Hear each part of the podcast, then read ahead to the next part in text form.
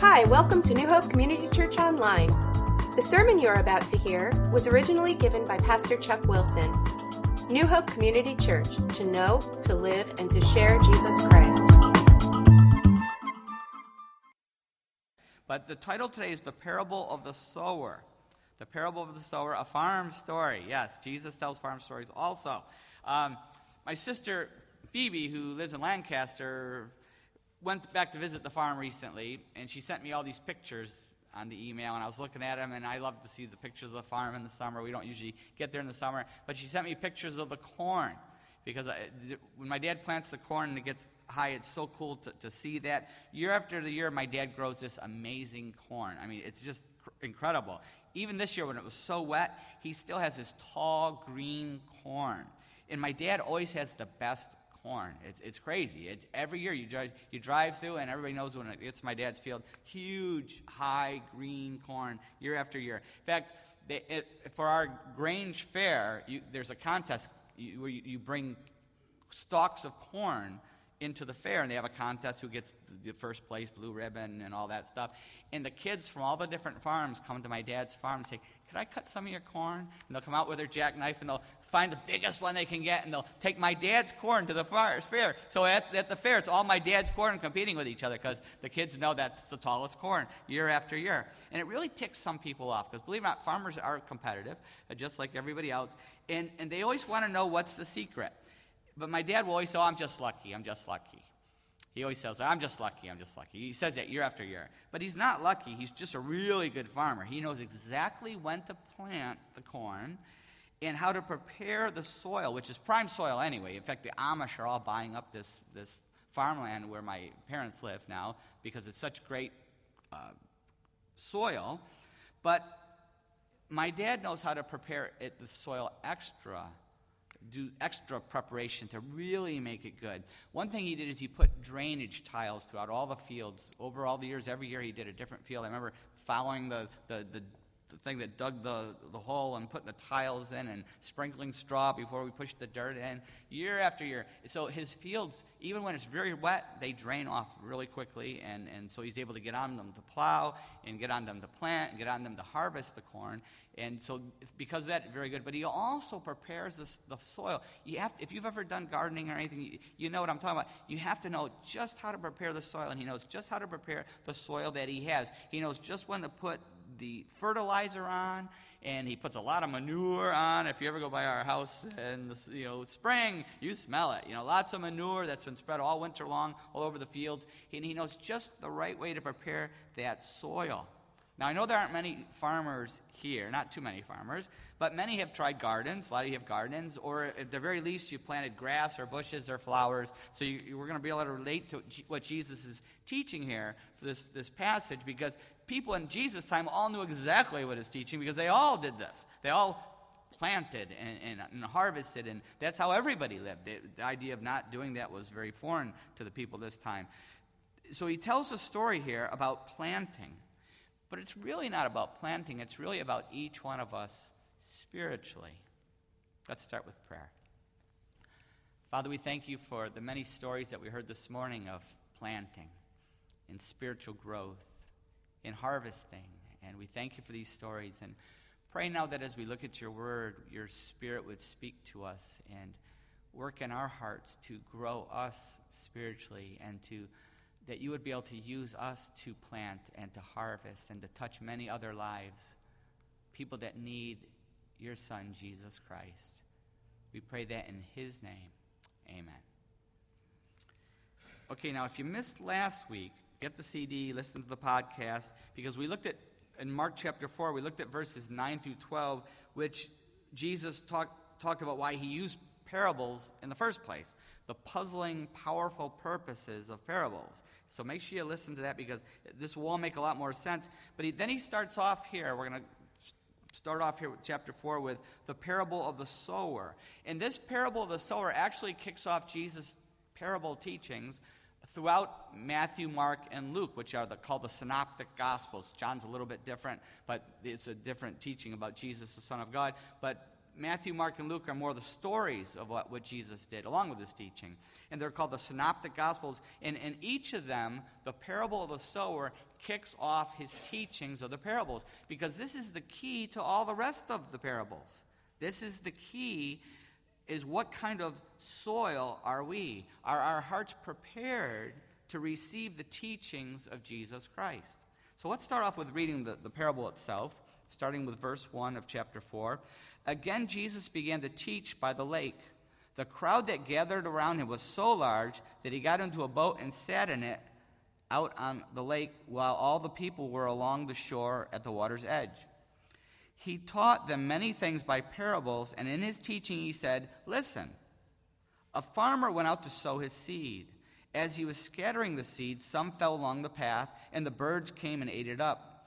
Some fell on rocky places where it did, where it did not have much soil. It sprang up quickly because the soil was shallow, but when the sun came up, the plants were scorched, and they withered because they, because they had no root.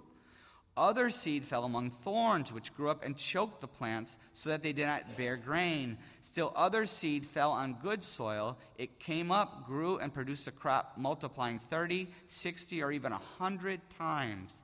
Then Jesus said, "He who has ears to hear, let him hear." Now, this is a really easy sermon to preach, and you know why?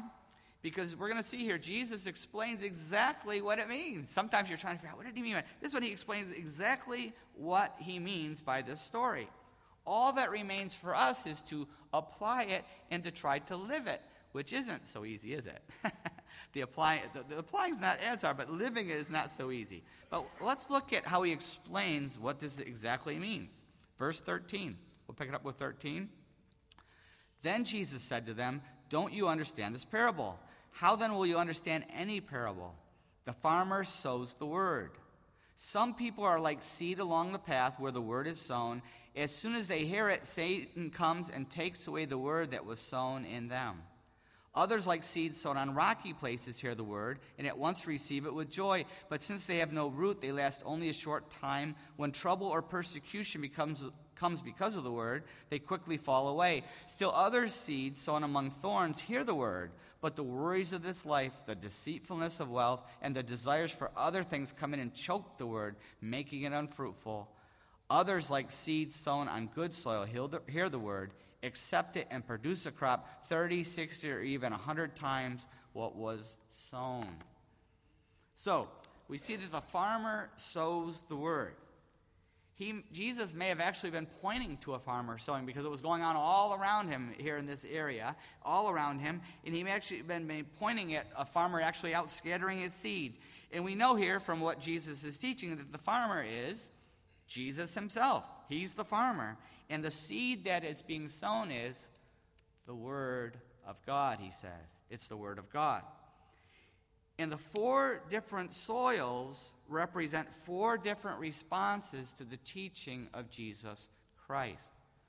We're going to look at only one today because it was such a powerful one. We're going to look at all three the next time we get together. But the first type is in verse fifteen, where he says, "Some people are like seed along the path where the word is sown. As soon as they hear it, Satan comes and takes away the word that was sown in them." So the first one is the seed along the path. And this represents someone with a hard heart. A hard heart. In a, in a field, on my dad's farm, you, if you go to a field, all around that field is a lane. That is, there's nothing growing there. And that's because that's where the tractors, when you go between the fields, when you go to drive between fields, you drive along this lane. And the rest of the field is growing really nice, but this lane just has a few little pieces of grass or crop growing there because it's packed hard because of the tractors driving around the edges of the field. In, this, in Jesus' time, they didn't have tractors. They had, you know, donkeys and people, and, and they would walk and pack it hard along the edges of the field. And this is what Jesus is talking about. But it stands for, it stands for if someone has a hard heart. And what would happen is when the seed falls on that hard-packed area around the field, nothing would grow. The seed would just sit on top until the birds would come along and eat it. That's what would happen to that seed. It wouldn't, it wouldn't grow. It wouldn't bear fruit. And this represents the people who hear the words of Jesus Christ, or read them, or, or listen to them. They hear them, but their hearts are hard. And, and when they hear this words of Christ, they reject it. They reject, when, when someone they hear someone talk about spiritual things, it's like water bouncing off of a duck. You know, it just goes off, rolls right off of their back. They don't, they don't listen to that. Many of you here were once like that. All of us were, weren't we? But I remember we could tell stories. We could have some really funny stories out. You know, I remember some of the, the conversations that you've shared after you became a Christian, and, and how you before that, when you hear spiritual things, you'd be like, ah, oh, you know, I used to think you were some crazy guy talking about some crazy stuff. You know, you used to talk about that crazy Pastor Chuck, how he's lost his mind to believe this crazy stuff. And then after we become a Christian, we can all laugh about it. But many of you here, we could have some pretty funny stories, right? About what you thought of when I would preach the word or teach the word. The, this, in Luke chapter eight, verse twelve, Jesus telling the same story. It's a parallel parable. And he goes into a little bit more detail in verse in Luke. He says, those along the path are the ones who hear, and then the devil comes and takes away the word from their heart so that they may not believe and be saved.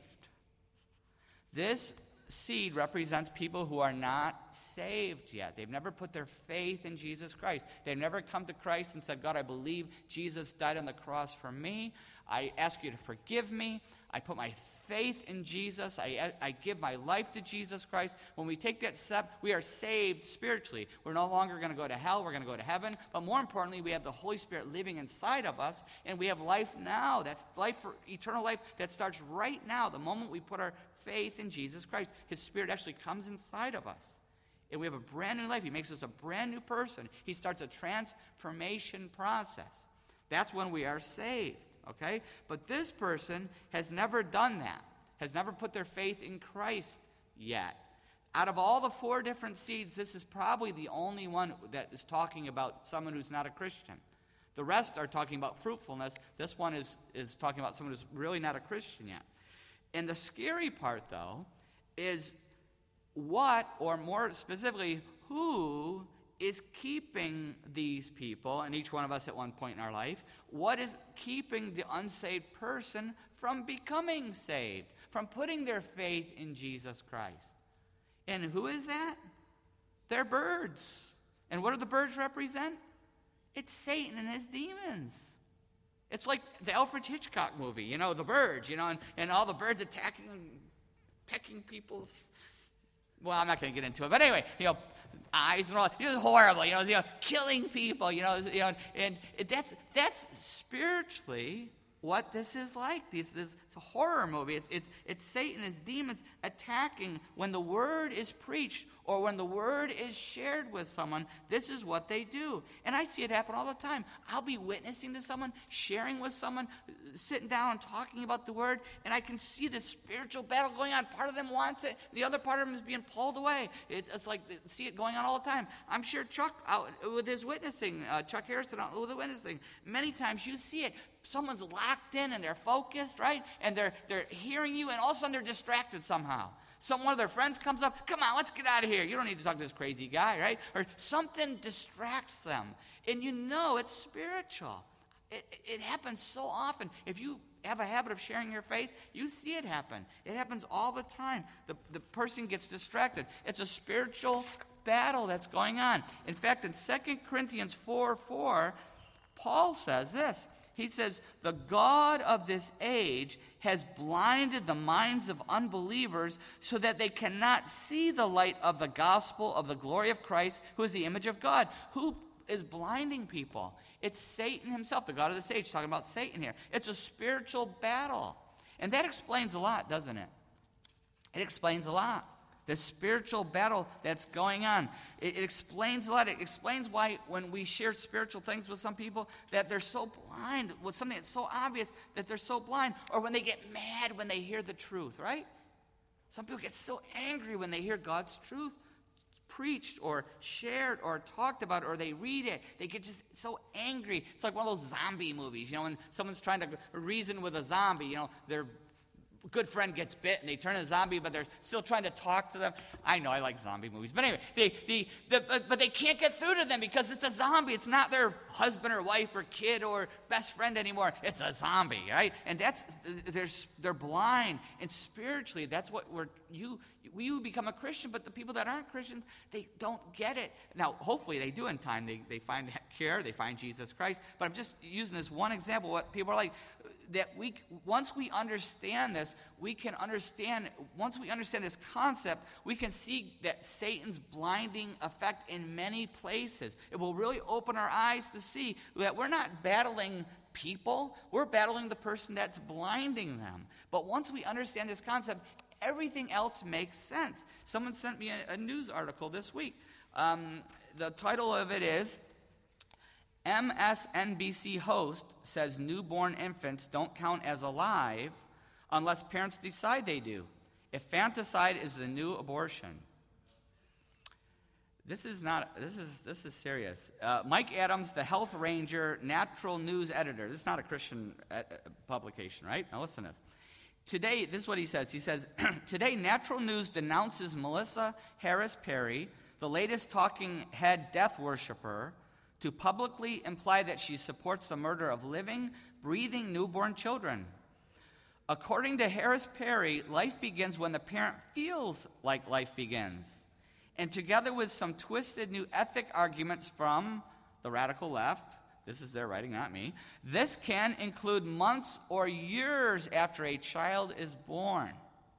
That's why I need to premise this article with this disclaimer. This article is not about abortion. It's about the murder of children after they are born. Because once a child is born alive, terminating that life is no longer a choice. It's murder by every legal and moral standard. And I would consider abortion the same, by the way. Uh, because while abortion, friends and foes can argue about when life begins in the womb, no one disagrees that a child born alive is, well, alive. Do they? Far beyond arguing for the right to abort a baby in the first or second trimester, which many abortion advocates who run in the same circles as Melissa Harris-Perry are now publicly arguing that it, they say now they're arguing that it's okay for parents to kill their ch- children up to age three. This is now being promoted as post-birth abortion. Now, there was a Princeton professor. I, I actually preached on this about maybe ten years ago. There's a Princeton professor teaching this in his ethics class. And I said, it's coming. Well, here it is. It was also called a fourth trimester abortion by a clever pollster who recently took to the streets of George Mason University to find out if summertime college students would sign a petition legalizing fourth trimester abortions. Nearly all who were asked to sign the petition did so. One of the college students even asked whether the procedure would cause harm to the child. Well, the pollster responded, there wouldn't be a child anymore. After which the college student then proceeded to sign the petition. The battle's almost over, isn't it? Outside of revival. Now get this. A study published in the Journal of Medical Ethics argues that newborn babies have no moral right to life and are thus not actually persons. They insist in this article that newborn babies have no right to life and that parents can simply decide to kill their children for all sorts of reasons, including feeling like the child will be too expensive to raise or to suddenly discovering the fact that the newborn babies cry a lot. I think they should move it up to age fifteen uh, if we're going to do this. But anyway, we're going to get past the teenage thing. All right. Rather than being actual persons, newborns are potential persons, right? The study author, blah, blah, blah, blah, blah. Now, these are the same people. This was hitting me as I'm reading this. This same group are the same ones who say you should never spank a child. Spanking is illegal, and it's actually illegal in a lot of places, right? Because you should never spank a, a, a child. So it's not okay to spank them, according to this whole group here, but you can kill them. That's, that's okay. That can only be described, only be explained. And this is a big movement in our country, by the way. Don't think abortion is the end of it. This can only be explained by spiritual warfare, by somebody blinding people spiritually. And we're no longer talking to people, we're talking to spiritual zombies, right? That's the only way you can explain it. Do we need any more proof of it? Read the news, listen to the news. It's there all the time. It will open your eyes. And no, listen, if you are here today and you're not a Christian, and I'm glad you're here, keep coming. Keep seeking, keep searching. We all started out there. But if you're here and you're not a Christian, understand something. Satan is doing everything he can to keep you from becoming one. But he can only do so if you work with him by hardening your heart. Because once you harden your heart, then he can come away and take the word away. But if you soften your heart to listen to God's word, then he, he, he can't get anywhere. He only can do what we give him permission to do in our life. You can't say, well, the devil made me do it, right? Someday, well, God, the devil made me do it. You know, no, it, it, we, it's our heart that allows him. And Satan knows the power of God's word, and he does all he can to blind us to his word. And it's not just if you're not a Christian yet, but he does the same for Christians too, doesn't he? He tries to keep Christians who have put their faith in Christ in the dark regarding God's word. He doesn't want us to read the word or to hear the word. And once we do hear it or read it, he doesn't want us to really get to know the word, right? Or, and once we get to know it, he doesn't want us to believe the word. And after we believe it, he doesn't want to, us to, to act on it and to try to live it. Because once we hear it, he doesn't want us to know it. Once we really get to know it, he doesn't want us to believe it. Cause some doubt somehow, right? And once we believe it, he tries to get us not to act on it. You see the progression? He fights us every step of the way. And he'll do that by distracting us, by tempting us, by discouraging us. Anything he can do to take our eyes off the power and the promises of God's word. He will do, and he does. Satan, we know he can attempt to steal a positive thought. We can see Jesus teach. Jesus teaches this right here, right? The birds come along and steal a positive thought. We know Satan can try to steal a positive thought that God wants us to have. But we also know that he can plant a spiritually negative thought. How do we know that? It's in the Bible. Where do we see it? Genesis, Eve, right? You know, right away planted that thought. He, he, and it's all throughout the Bible. That's right off the bat. It's right there that he can plant one. Now, here's the thing. His thoughts aren't sin. If we're tempted, that's not sin. It's not sin to be tempted. I use temptation. It's only sin when we take that temptation and we own it as our own. And if he can get us to own a thought or own a temptation and allow it to take root, then it can become a, and it will become, a stronghold in our life. I'll give you one example of a stronghold that, that, that the Bible talks about. There's, it could be anything, but in Ephesians four, twenty-six and twenty-seven, talks about anger, how anger can become a stronghold. And this is one example. It says, verse twenty-six, in your anger do not sin, do not let the sun go down while you are still angry, and do not give the devil a foothold. And that's what anger can become, but any temptation, any struggle, any spiritually negative thing can become a stronghold in our life. It could be anything. We have to be on our guard, and we have to battle against it and fight it and, and, and keep that battle going. In fact, in Second Corinthians, in Second Corinthians ten, three to five, I think I have it up behind me there. In Second Corinthians ten, three to five, it says, did I forget a verse? Oh, no, I did. Okay. ten, three to five, he says this, for though we live in the world, we do not wage war as the world does. The weapons we fight with are not the weapons of this world. Now get this. On the contrary, they have divine power to demolish strongholds. We demolish arguments and every pretension that sets itself up against the knowledge of God. Now get this. And we take captive every thought to make it obedient to Christ. That's how you defeat the stronghold. You take captive every thought and you make it obedient to Christ. That's the battle that we're constantly in. Becca, my daughter Becca shows bunnies at the fair. She loves showing bunnies. Now, bunnies are fun to show, except they're kind of wild. You know, if you ever picked up a bunny, they, they're kind of wild. You have to tame them. So she spends hours getting them ready for the fair by petting them and feeding them and, and clipping their nails and taming them. It takes a long time to tame a, an animal like that so that you can actually show it. But it takes, a, she does all she can do to, to make it obedient, because once it's obedient, she can take it to the fair and show it and, and win ribbons and, and all that. And, and that's the same thing that we do with our thoughts. Our thoughts are wild, you know. We grow up with all kinds of crazy thoughts, right? And Satan is helping by planting plenty of other ones. And, and we have to learn to take every thought to the Word of God and make it obedient to God's Word. We have to, to capture those thoughts and say, God, what should I do with this thought? Instead of letting it become an emotional bondage for us, right? We all know what I'm talking about. We all do this. Instead of letting that happen, we take these thoughts captive and we make them obedient to God's Word. One of the best books I've ever read on this is Victory Over the Darkness by Neil Anderson. Victory Over the Darkness. We have lots of copies on the back bookshelf. I want to encourage you, if you've never read it, read it. If you've read it before, read it again. Read it over and over and over again. And, and even better yet, study it with somebody. Sit down with somebody and go through it page by page and really wrestle with it and, and make it a reality in your life, because it's the key to, to winning this battle for our mind. How have we, think of our lives, how have we allowed Satan to make inroads into our life? What has he used, or who has he used? Maybe it's friends that he's used to create these strongholds. Maybe it's in our school or in our college that this happened. Maybe it's a book that we've read. Maybe it's the stranger. Someone sent me, uh, uh, just this week, I was like, perfect, thank you, God.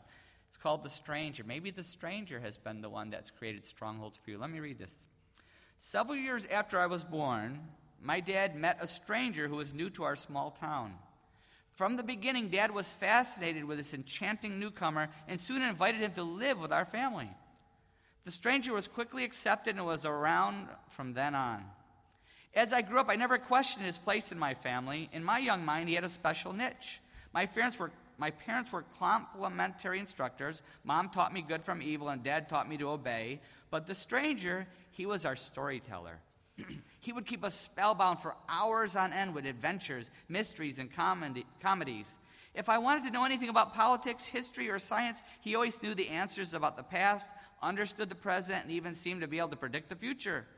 He took my family to the first major league ball game. He made me laugh. He made me cry. The stranger never stopped talking, but Dad didn't seem to mind. Sometimes Mom would get up quietly while the rest of us were shushing each other to listen to what he had to say, and she would go into the kitchen for some peace and quiet. I wonder now if she ever prayed for the stranger to leave. Dad ruled our household with certain moral convictions, but the stranger never felt obli- obligated to honor them. Profanity, for example, was not allowed in our home. Not from us, our friends, or any visitors. Our longtime visitor, however, got away with four-letter words that burned my ears and made my dad squirm and my mother blush. My dad didn't permit the liberal use of alcohol, but the stranger encouraged us to try it on a regular basis. He made cigarettes look cool, cigars mainly, and pipes distinguished. He talked freely, much too freely, about sex. His comments were sometimes blatant, sometimes suggestive, and generally embarrassing. I now know that my early concepts about relationships were influenced strongly by the stranger. Time after time, he opposed the values of my parents, yet he was seldom rebuked and never asked to leave. More than fifty years have passed since the stranger moved in with our family. He has blended right in and is not nearly as fascinating as he was at first. Still, if you walk into my parents' den today, you would still find him sitting over in his corner, waiting for someone to listen to him talk and watch him draw his pictures. His name? We just call him T V. He has a wife now. We call her computer. Their first child is cell phone. Second child, iPod. And just born this year was a grandchild, iPad. It's true, isn't it? How many of us have, have strongholds in our life because of the stranger? The stranger. We What thought has been planted in our mind? What doubt, what temptation has been planted in us and is allowed to become a stronghold? One of my favorite things to watch on T V is, uh, one of the things we watch with the kids often is Falling Skies. Now I have to fast forward a few parts, but overall it's pretty safe to watch. But uh, we tape it and fast forward a lot. But in Falling Skies, the, these, it's, they're fighting these aliens, and if you've ever watched it, these aliens plant these worms. They have these little worm-like creatures that crawl into people's eyes when they're not, you know, paying attention. And once they crawl in, they take over their mind. They take over the person. If they're there long enough, the longer they're there, they create this battle. And the longer they're there, this thing that crawled into their eye, this worm-like creature, takes over. And later on, you'll, they'll be staring. They'll do some terrible thing. And the thing will crawl out, look around, crawl back in. It's, like, it's really gross, right? It, but but that's, I see that all the time spiritually. I see it in my life. I see in all of our lives, spiritually, that same thing happen. And the treatment is, is with with, the, with this Falling Skies is they do this intervention. When they finally realize they've been taken over by an alien, they take the person, they strap them down, they do this family friend intervention, and then they have this special treatment. They have these little robotic bugs that they actually feed into the eye. They crawl into the eyes, and they crawl throughout the body, and they look for the worm, and they kill it. And the whole time the person's screaming, and it's like a like one of these possession movies, you know, because it's trying to kill this, this what it's become, the person's become, and and it's it's it's this spiritual battle that's going really going on inside of them, and it's very painful because the person has become this other thing, and it's very painful to kill this. And you know where I'm going with this. That's what happens to us. We get these strongholds in our life, right? We allow something into our eye, into our mind, into our heart. And and it's Satan's behind it many, many times, almost always. He's he's happy with what's happening anyway. And and it, it takes an intervention that we need to open up to those who care about us and allow them to speak into our life. And we need God's word to come in and, and penetrate and to kill. And it's a spiritual battle. It's a spiritual battle, isn't it? So we need to help each other with this. We need to open up with each other. We need to go through these spiritual battles with, with each other. We have to go through it.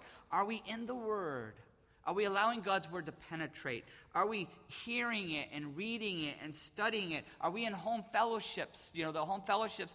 I know schedules are so crazy, but we really need to get our home fellowships going again. We need to be meeting with small groups. We need to be meeting in our men's groups and ladies' groups and in small one-on-one discipleship. John and Mary Alta are always available. I know a lot of you are meeting with them, but we're all, we have lot, we need to be doing that one-on-one discipleship. We have to. That's that's where that this battle goes on. Or have we been distracted? Have we been distracted? Listen, I heard this a long time ago. I never forgot it. If the devil can't make you bad, he'll make you busy. It's true, isn't it? If the devil can't make you bad, he'll make you busy. Because it has the same effect. When, when, and when we are in the Word, when we're in the Word, are we distracted? Or are we focused? Or are we distracted? Think about it. When we, when we, when you're praying or you're reading the Bible, it's amazing the thoughts that come into our heads, isn't it? Anything and everything that that will keep us from praying and, and reading the Word and studying the Word. Anything. Maybe you're here, Tate, and you're not a Christian yet. If you're seeking, great, keep on. It's, it's a journey. It's a step at a time. But but maybe you're not a Christian because your heart has been hardened in some way.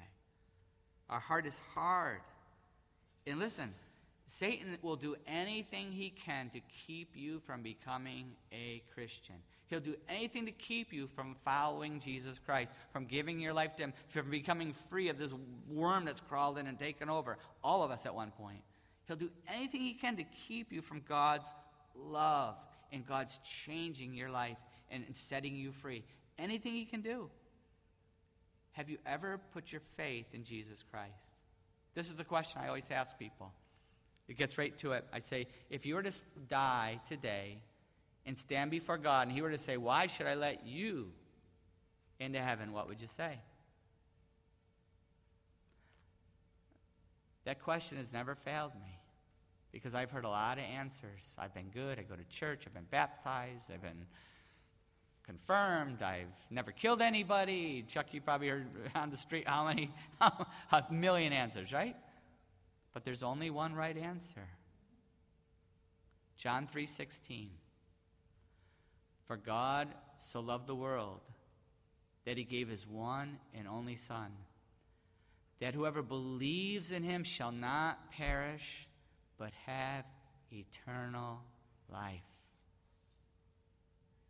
That's the only answer. We stand before God someday and say, God, because I put my, I believed in your Son Jesus. I put my faith in your Son Jesus. I asked him to forgive me. I put my faith in him, and I have followed your Son, Jesus Christ. And that's what communion is all about. Communion, we take the bread in a few moments and the cups of the grape juice. We're remembering that Jesus gave his body and his blood on the cross in our place. He paid for our sin. That's what communion is all about, remembering that. And it's a time to cleanse our system and, and ask for forgiveness and reconnect with God. And the way we take it is we just open up after a little time of prayer here. We're going to open it up, and you just come down and take it, and you go back to your seat, or you can take it alone. You can take it with someone else. You can take it, you know, just however you feel that. It's just between you and God. It's it's Spirit-led here. But the only time I would say don't take it is if you ha- aren't ready to become a Christian yet. You haven't put your faith in him yet. That's okay. Wait. Wait till you're ready. We do it every month. Or if there's something in our life, we say, God, you can't have it.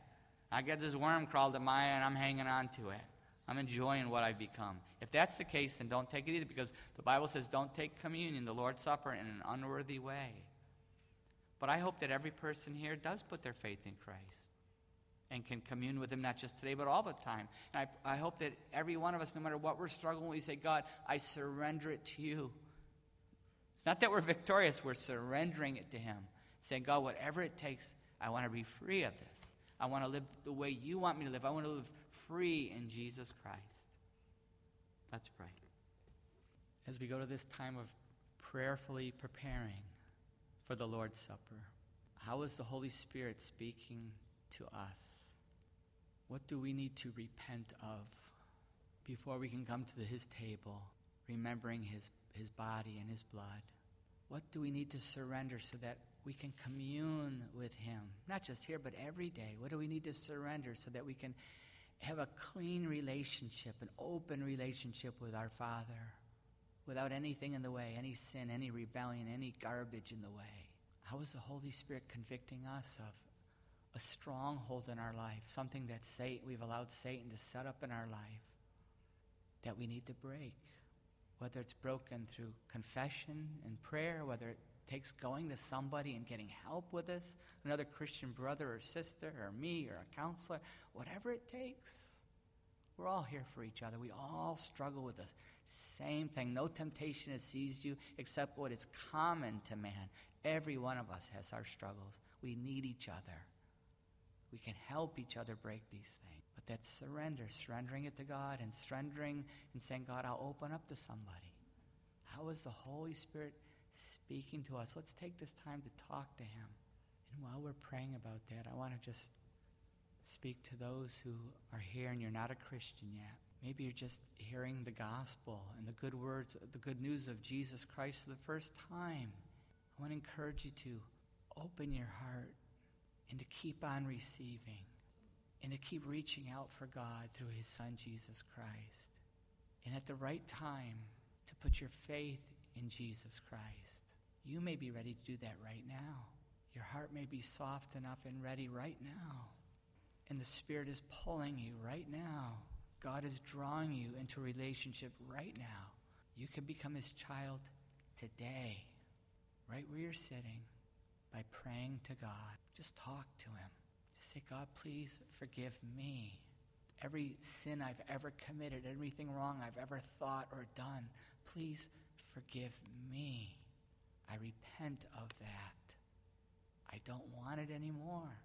I want you. Forgive me. I put my faith in your Son Jesus, who died for me, in my place, for my sin. I put my faith in him. I ask for forgiveness. I put my faith in Jesus, and now I'm going to follow you, God. I give you my life. I surrender my life to you. I'm going to follow you. If you've prayed that prayer of faith this morning, You can now take communion this morning, but even more important, you can commune with God any time, because now he's your spiritual father, and he's done something amazing in you. He's broken Satan's power and, and made you a brand new person. His spirit is living inside of you, inside of each one of us now. I want to encourage you to tell somebody. Maybe you came with someone, or you have a friend or a family member. Tell me on the way out. Send me an email, fill out the card, stick it in the box. Somehow let someone know, because we're going to be excited for you, and we're going to help you grow in your new faith, in your new life. Father, we pray that your spirit would fill us in a special way now as we commune with you and celebrate the Lord's Supper, the death and resurrection of your Son, Jesus Christ.